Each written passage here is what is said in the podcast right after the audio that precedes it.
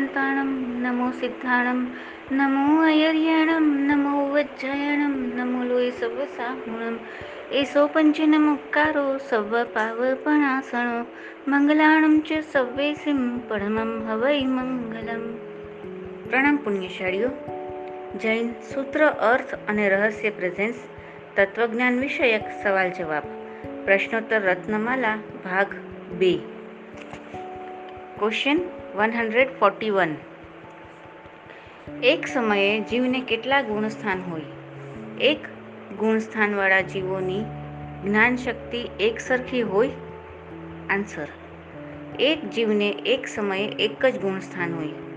એક જ ગુણસ્થાનકમાં ઘણાએ જીવો હોય, પરંતુ તેમનું જ્ઞાન એક સરખું હોતું નથી અને તેમની બધાની ક્રિયા પણ એક સરખી હોતી નથી.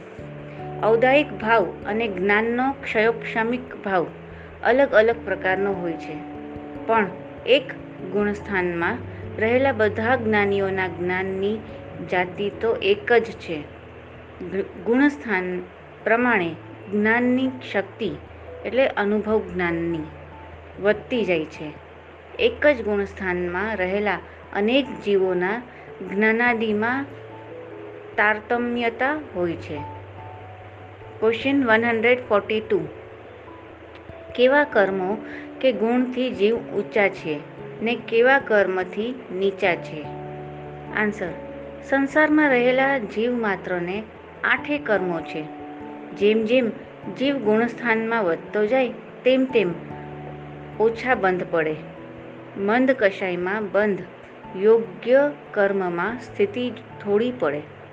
પુણ્યની અધિક બંધ થાય. તેમાં અનુભાગ અધિક પડે. જેવા પરિણામ તેવી કર્મ પ્રકૃતિ બંધાય.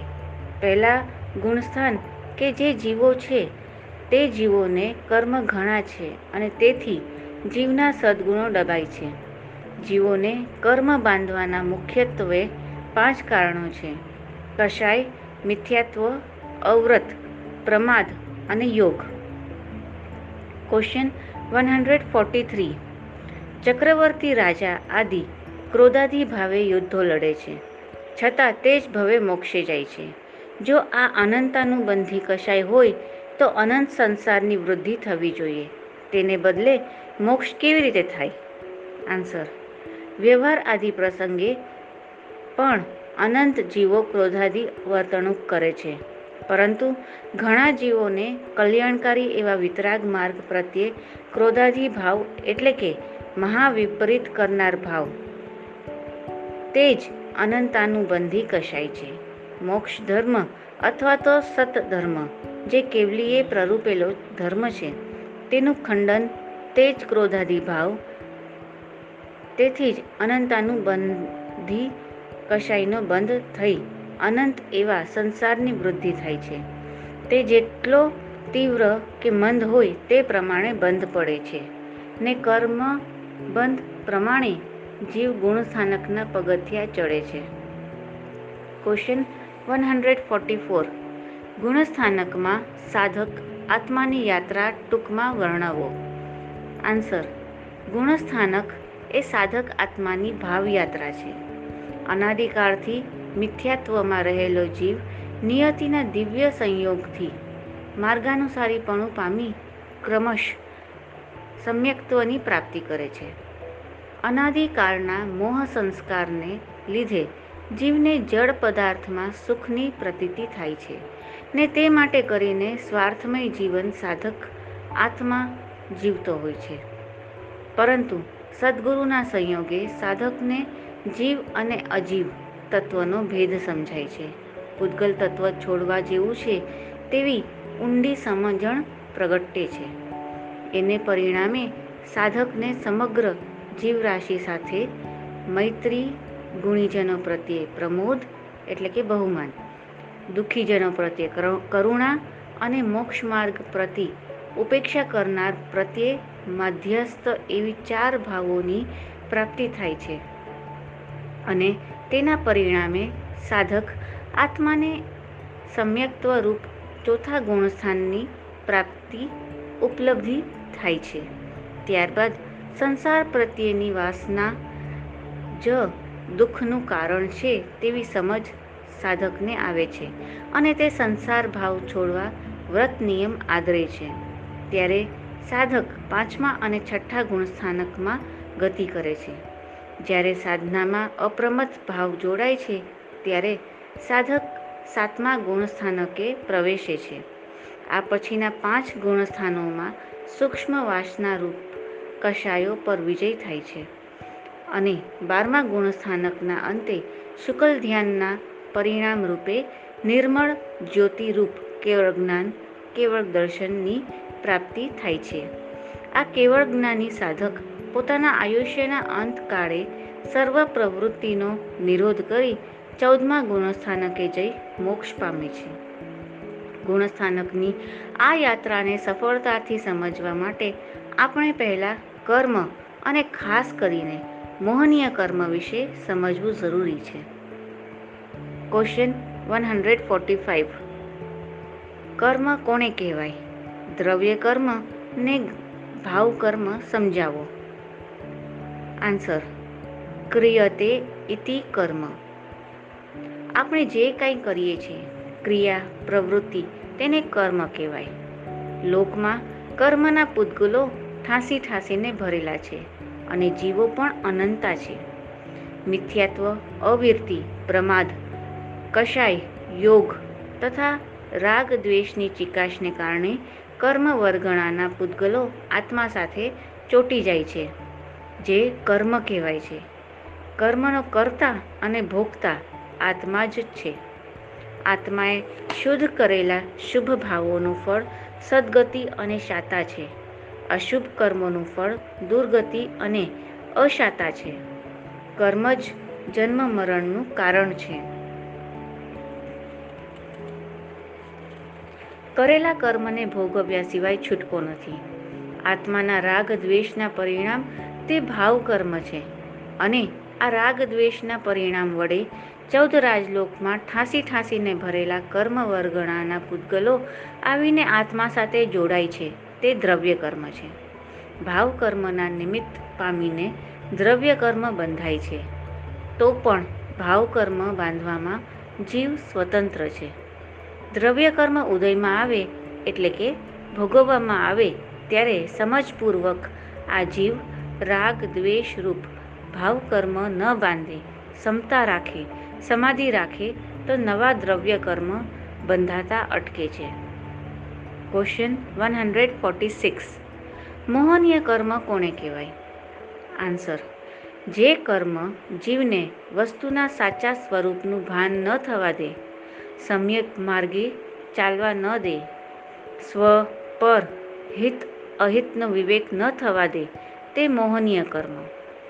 દારૂ પીધેલા માણસની જેમ મોહનીય કર્મનો ઉદય થતાં તે જીવને સત અસતનો વિવેક ભૂલાવી જીવને પૂતગલ આનંદી બનાવે છે. આત્માને ભાન ભૂલાવી દે છે. આત્માના અનંત ગુણ વિતરાગતાને ઢાંકવાવાળું મોહનીય કર્મ છે. દર્શન મોહનીય કર્મ. દર્શન મોહનીય કર્મ એવું કર્મ છે જે પરમાત્માની વાણી પર શ્રદ્ધા થવા દેતું નથી. ઉત્પન્ન થયેલી શ્રદ્ધાને પણ શંકા, કુશંકા, તર્ક, વિતર્ક દ્વારા તોડી નાખે છે. આત્માના ક્ષાયિક એટલે પરમનન્ટ, સમ્યક દર્શન ગુણને ઢાંકનાર છે. તેના ત્રણ પ્રકાર છે. પહેલું, મિથ્યાત્વ, મોહનીય કર્મ. આ કર્મના કર્મદલિકો અશુદ્ધ હોય છે. તેના ઉદયથી ખોટી શ્રદ્ધાને વિપરીત માન્યતા થાય છે. ભગવાને કહેલા, વચનો પર અશ્રદ્ધા અરુચિ થાય છે. જેમ કે, મોક્ષ હશે કે નહીં? આત્મા હશે કે નહીં? બટેટાના અનંત જીવ છે, તે કોણ જોવા ગયું છે? હું આવું કાંઈ માનતો નથી. વગેરે કુદેવ, કુગુરુ, કુધર્મ, ગમે તે મિથ્યાત્વ, મોહનીય કર્મ. બીજું, મિશ્ર મોહનીય કર્મ. આ કર્મના દલિકો અર્ધશુદ્ધ હોય છે. આ કર્મના ઉદયથી જીવને સર્વજ્ઞ ભગવંતના ધર્મ અને વાણી ઉપર ન રુચિ થાય, ન અરુચિ થાય. ત્રીજું, સમ્યક્ત્વ મોહનીય કર્મ.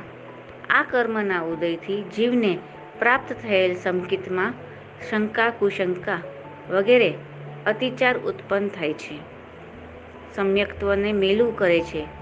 જ્યારે બંધાય છે, ત્યારે મિથ્યાત્વ, મોહનીય કર્મ એક જ બંધાય છે. પરંતુ આત્મા પોતાના પરિણામથી તેને ત્રણ પ્રકારનું બનાવે છે. શુદ્ધ, અર્ધશુદ્ધ અને અશુદ્ધ અર્થાત સમ્યક્ત્વ મોહનીય, મિશ્ર મોહનીય અને મિથ્યાત્વ મોહનીય કર્મ. મોહનીય કર્મને સમજવાથી ગુણસ્થાનકની યાત્રાને સરળતાથી સમજી શકાશે. Question one hundred forty seven. સિદ્ધ જીવ ઉધર્વગતિ જ કેમ કરે? તીર્ષી કે અધોગતિ કેમ નહીં? આન્સર. જીવ દ્રવ્ય એ સ્વભાવથી જ ઉધર્વ ગતિશીલ છે. જેમ કે પૂદગલ સ્વભાવથી જ અધોગતિશીલ છે. માટીથી લેપાયેલી તુંબડીને પાણીમાં નાખો તો નીચે જશે, પરંતુ માટી પલાળીને નીકળી જતાની સાથે જ સ્વભાવગત જ તે તુંબડી પાણીની ઉપર તરી આવશે. તેવી જ રીતે કર્મ દ્રવ્યના બંધનને લીધે જીવ નીચી યા તીર્ષી દિશામાં ગતિ કરે છે. જ્યારે કર્મનો સંગ છૂટ્યો, ત્યારે મુક્ત જીવ પોતાના સ્વભાવ પ્રમાણે ઉધર્વ ગતિ કરે છે. આ પ્રસંગે પૂર્વ પ્રયોગ નિમિત્ત બને છે. એટલે કે પૂર્વબદ્ધ કર્મ છૂટી ગયા પછી પણ તેથી આવેલો વેગ આવશે. તેથી કરીને લોકાંતે સ્થિત થાય છે. Question one hundred forty eight ક્ષાયિક સંકેતના અધિકમાં અધિક કેટલા ભાવ હોય? તેમની કઈ ગતિ થાય? આન્સર ક્ષાયિક સંકેતીના એટલે જે સંકેતી આવ્યા પછી જાય નહીં, તે ક્ષાયિક સંકિતિ. ક્ષાયિક સંકિતિના સામાન્યથી એક કે ત્રણ ભવ. મતાંતરે કોઈને ચાર કે પાંચ ભવ થાય, પણ તેનાથી વધારે ન થાય. સંકિત સહિત શ્રાવક કે તિર્યંજ પણ અવશ્ય વૈમાનિક દેવલોકમાં જાય. પણ જો સંકિત પામતા પહેલા નરક આદિના આયુષ્યનો બંધ ન થયો હોય તો. વળી વિશુદ્ધ સંકિતધારી હોય તો ઇન્દ્ર કે સામાનિક અથવા મહર્ધિક દેવો જેવા ઉચ્ચ સ્થાન પામે છે. Question one hundred forty nine પ્રભુવીરે અંતિમ દેશનામાં અર્થ, કામ, ધર્મ, મોક્ષ આ ચાર પુરુષાર્થ બતાવ્યા છે. તેમાં અર્થ અને કામ ગ્રહસ્થ શ્રાવક, શ્રાવિકા માટે તથા ધર્મને મોક્ષ સંત માટે છે. એવી મારી સમજ છે. અર્થ અને કામને પ્રભુવીરે પુરુષાર્થ માન્યા છે, તો એ ઇષ્ટ છે કે અનિષ્ટ? આન્સર સારું કર્યું તમે આ સવાલ કર્યો, કારણ કે ઘણાને મૂંઝવતો સવાલ છે કે ભગવાનને અર્થ અને કામને પુરુષાર્થ કેમ માન્યા? અને આપણે પાંચમા આરાના વક્ર અને જડ બુદ્ધિવાળા માણસોએ ધર્મ અને મોક્ષને છાપરે ચડાવીને એ તો સંતો માટે છે એમ માનીને આંખ બંધ કરીને અર્થ અને કામ પાછળ ઝંપલાવી દીધું ને કેટલાય અનર્થો સર્જ્યા. વાત એ નથી કે અર્થ અને કામ ગૃહસ્થ માટે છે ને ધર્મ ને મોક્ષ ફક્ત સંતો માટે છે. સંપૂર્ણ માનવજાત માટે છે. ને વાત એ પણ નથી કે આ દેશના ફક્ત મહાવીરની જ છે. દેશના તો ચોવીસે તીર્થંકરોની એક સરખી જ હોય છે. હા, દેશ અને કાળના સંદર્ભે ભાષા અને સમજાવવાની રીત અલગ હોઈ શકે, પણ દેશના તો એક જ છે. આ ચારેયને સમજવા માટે જરા પ્રાચીન કાળમાં જવું પડશે. જુઓ, પહેલો આરો, બીરો, બીજો આરો અને ત્રીજો આરાના અંત સુધી. અહીં ભરત ક્ષેત્રની જ વાત છે. યુગલિયા મનુષ્યોને જે કંઈ ખાવા, પીવા, પહેરવા, ઓઢવા, ઘર બનાવવા જોઈતું હતું, તે વૃક્ષોમાંથી મળી જતું હતું. તેથી અર્થ ઉપાર્જનની કોઈ જરૂરિયાત ન હતી. કામ તો સ્વાભાવિક છે, જે પશુ પક્ષીમાં પણ જોવા મળે છે. હવે રહી ધર્મની મોક્ષની વાત. તો યુગલિયાઓ કાંઈ જ ધર્મ જાણતા ન હતા. શું આત્મા છે, શું કર્મ છે, શું મોક્ષ છે? તેઓ કાંઈ જ જાણતા ન હતા. ત્રીજા આરાના અંતમાં આદિનાથ દાદાએ ધંધાની કલા વગેરે શીખવાડાઈ. કેવલી ભગવંતે ધર્મ પ્રરૂપ્યો ને મરુદેવા માતાથી મોક્ષના દ્વાર ખુલ્યા.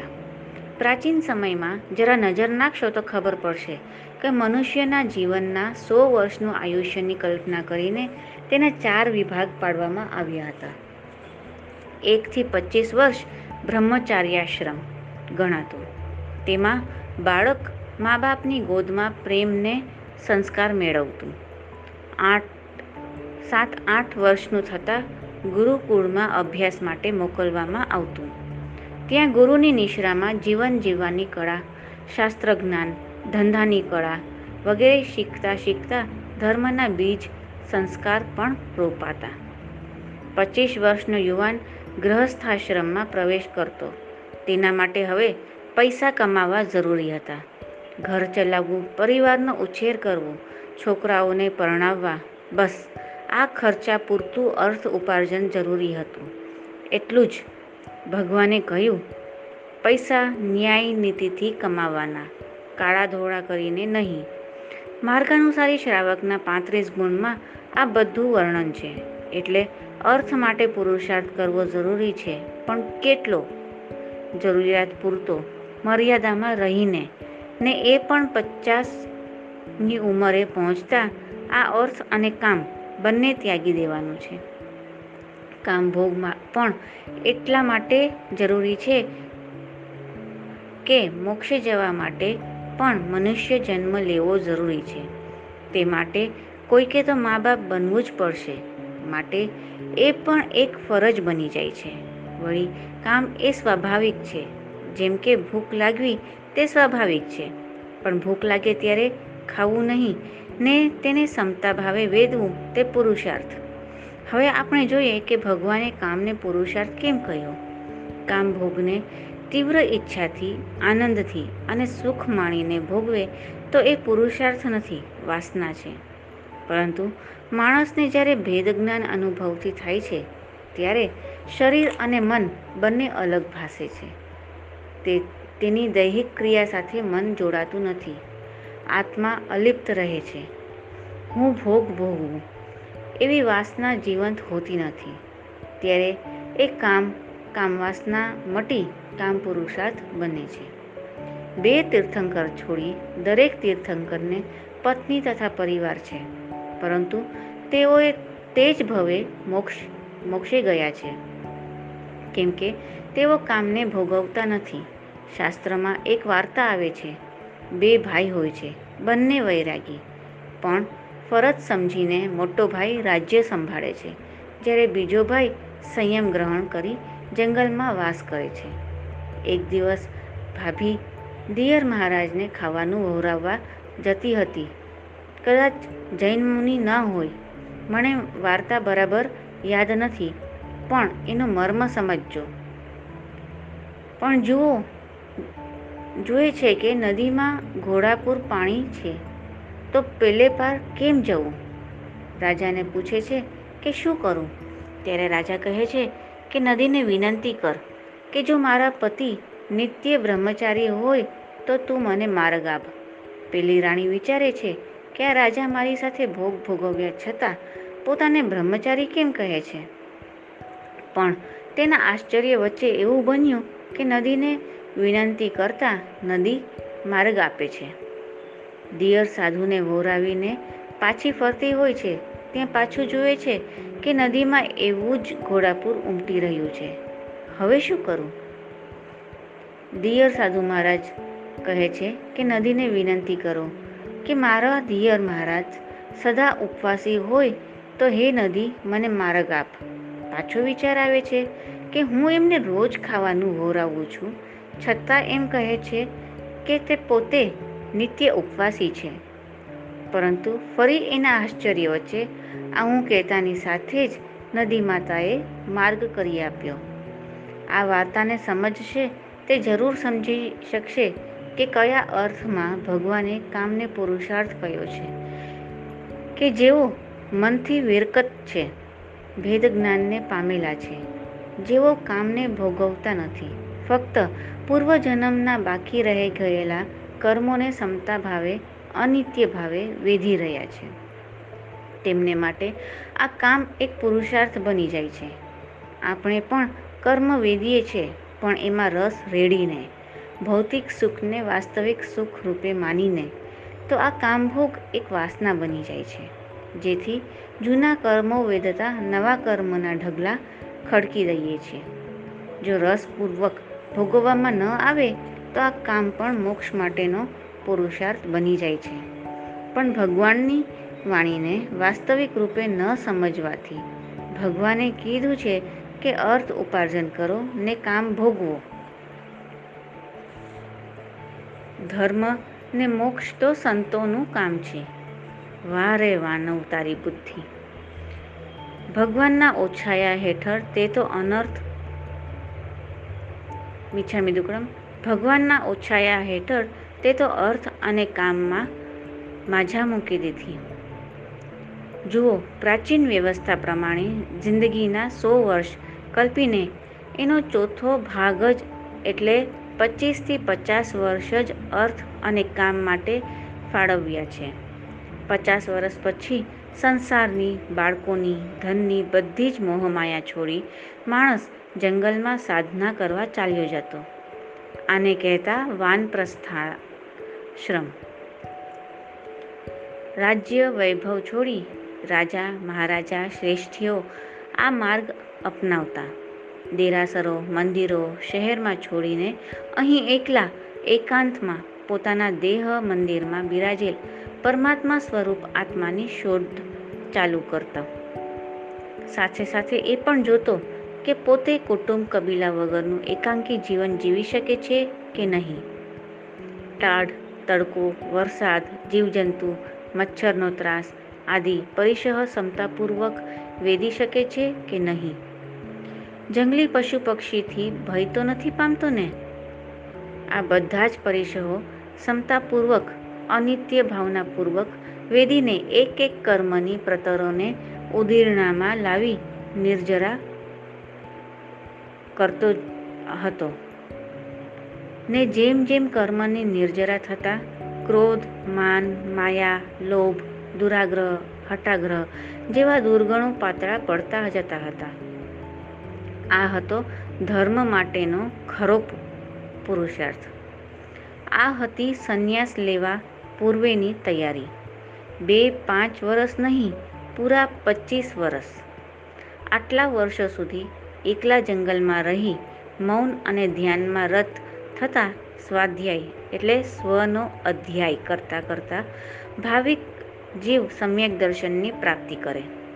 આટલી આકરી પરીક્ષા પચીસ વર્ષ સુધી પસાર કર્યા પછી જ માનવી સંન્યાસ ગ્રહણ કરતો ને જિંદગીના છેલ્લા પચીસ વર્ષ ધ્યાન અને કૌશગ દ્વારા મોક્ષ માટેની સાધના કરવા થકી જીવ મોક્ષ તરફ પ્રયાણ કરતો અથવા મોક્ષ તરફ પોતાના ડગ ભરતો. આ થયો મોક્ષ પુરુષાર્થ. જોયું તમે? પ્રાચીન સમયમાં ફક્ત પા ભાગની જિંદગી જ અર્થ અને કામ પુરુષાર્થ માટે હતી. એ પણ ધર્મ પુરુષાર્થને સાથે રાખીને. જુઓ પચીસ વર્ષ બ્રહ્મચર્યાશ્રમ ધર્મ બીજનું વાવેતર. પચીસથી પચાસ વર્ષ ગ્રહસ્થાશ્રમ અર્થ અને કામ અનિવાર્ય હોય તેટલું જ. પચાસથી પિચોતેર વર્ષ વાનપ્રસ્થાશ્રમ. જંગલમાં રહી ધર્મ પુરુષાર્થ. પિચોતેરથી સો વર્ષ સંન્યાસાશ્રમ. ચારિત્ર ગ્રહણ કરી મોક્ષ પુરુષાર્થ.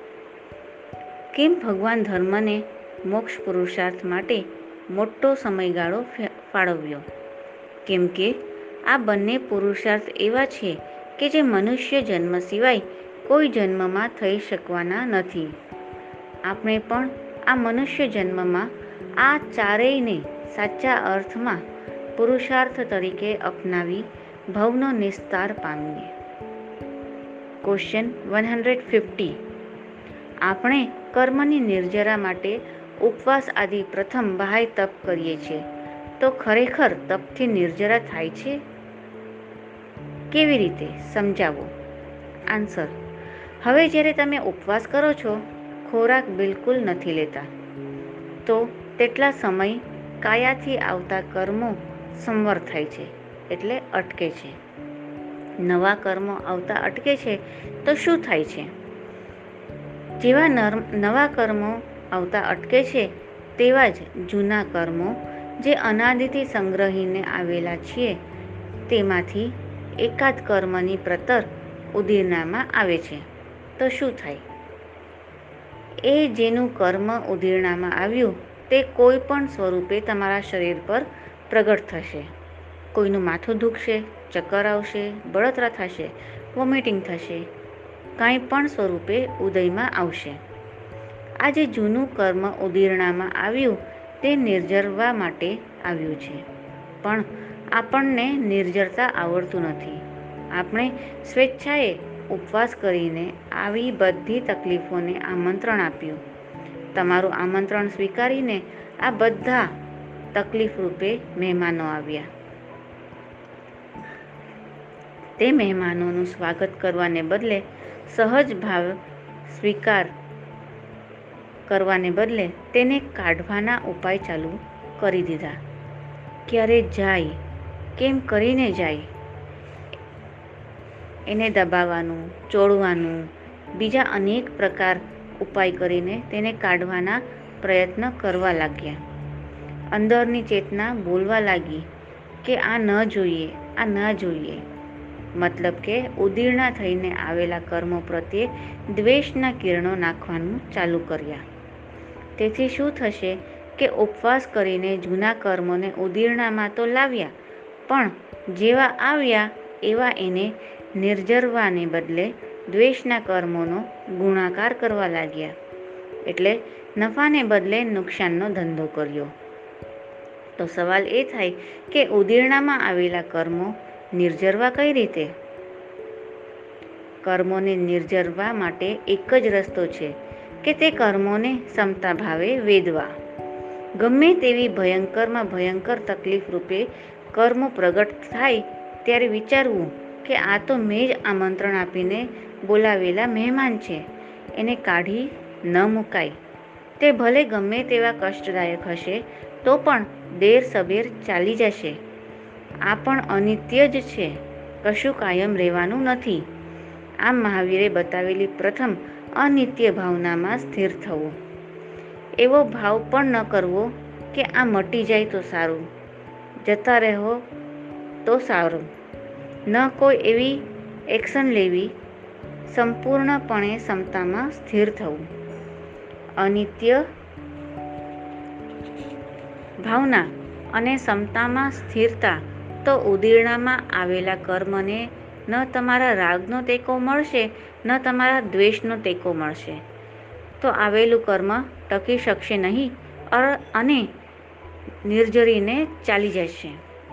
અને જો ઉદીર્ણામાં આવેલા કર્મ પ્રત્યે તેને કાઢવાનો, એટલે કે દ્વેષનો ભાવ નાખ્યો, તો દ્વેષના કર્મનો ગુણાકાર કરશે. અગર કોઈ રાગનું કર્મ ઉદીરણામાં આવશે તો તે બહુ ગમી જાય. આ સ્થિતિ રહી જાય. એવા ભાવ કરશો તો રાગના કર્મોના ગુણાકાર થશે. ઉપવાસ કર્યો કર્મની નિર્જરા માટે, પણ કરી બેઠા રાગ કે દ્વેષના કર્મોનો ગુણાકાર. ખરેખર ઉપવાસ તમારો એટલો જ થયો જેટલો સમય તમે ક્ષમતામાં એટલે ન્યુટ્રલ રહ્યા. બાકી તો નિર્જરાના બદલે કર્મના ઢગ ખડક્યા. મોક્ષ સુધી પહોંચવાનો એક જ રસ્તો છે અને તે છે સમતા. જુઓ કયું છે ને કે ત્રણ અક્ષરને ઓળખો, બે લઘુ ગુરુ, એક સિદ્ધિ લેતા મોક્ષ છે, ઉલટી દુર્ગતિ દેત. એ ત્રણ અક્ષર છે સમતા. સમતા ધારણ કરો તો કર્મની નિર્જરા. તેનાથી ઉલટું એટલે તામસ ધારણ કરો તો દુર્ગતિ નક્કી જ છે. કદાચ બહાય તપ અનશન વિશે આટલું ઊંડાણમાં ક્યારેય વિચાર્યું પણ નહીં હોય. આ તો ગમે તેમ કરીને આડા અવળા ઊંધા ચેતા પાડીને વિવિધ ભોજનના રસાસ્વાદ મનમાં જમા કરી કરીને ક્યારે પારણું થાય ને આ બધું ખાવ એમ ભાવના સેવતા સેવતા આઠ ઉપવાસ પૂરા કર્યા. ઢોલ નગારા વગાડ્યા. પારણા થઈ ગયા. સ્વાદેન્દ્રિયે પહેલાં કરતાં પણ બમણું જોર માર્યું. સ્પ્રિંગને જેટલી દબાવો, એની ડબલ ઉછળે. એવી હાલત થઈ. બોલો, આમાં કર્મની નિર્જરા ક્યાં થઈ? ઉપવાસ એ એક સાધન છે. તેના દ્વારા ઉદીરણામાં જે કર્મ આવે, તેને કોઈ પણ જાતની પ્રતિક્રિયા આપ્યા વગર ક્ષમતામાં સ્થિર થઈ, અનિત્ય ભાવનામાં સ્થિર થઈ, નિર્જરવા તે સાધ્ય છે. સાધ્ય, સાધનને જ સાધ્ય માનો, તો નિર્જરા ક્યાંથી થાય? ઉપરથી કર્મના ઢગલા થાય, નુકસાન થાય. ઘણીવાર ધંધામાં એવું થાય કે પેપર પર મોટા મોટા આંકડા બતાવે, પણ હાથમાં કાંઈ ન આવે. એમ, ભલે તમે મોટી મોટી ગણતરી મૂકો કે મારે આટલા ઉપવાસ થયા. પંદર થયા, સોળ થયા, ત્રીસ થયા વર્ષી તપ થયો. પણ આટલું કષ્ટ વેઠીને જો કર્મની નિર્જરા કરતા ન આવડી, તો અંતે એ શૂન્ય થઈ જશે. હવે આગળના સવાલ જવાબ આપણે નેક્સ્ટ ઓડિયોમાં જાણીશું. જીન આજ્ઞા વિરુદ્ધ કાંઈ પણ બોલાયું હોય તો મિચ્છામી દુક્કડમ પ્રણામ. અસ્તુ.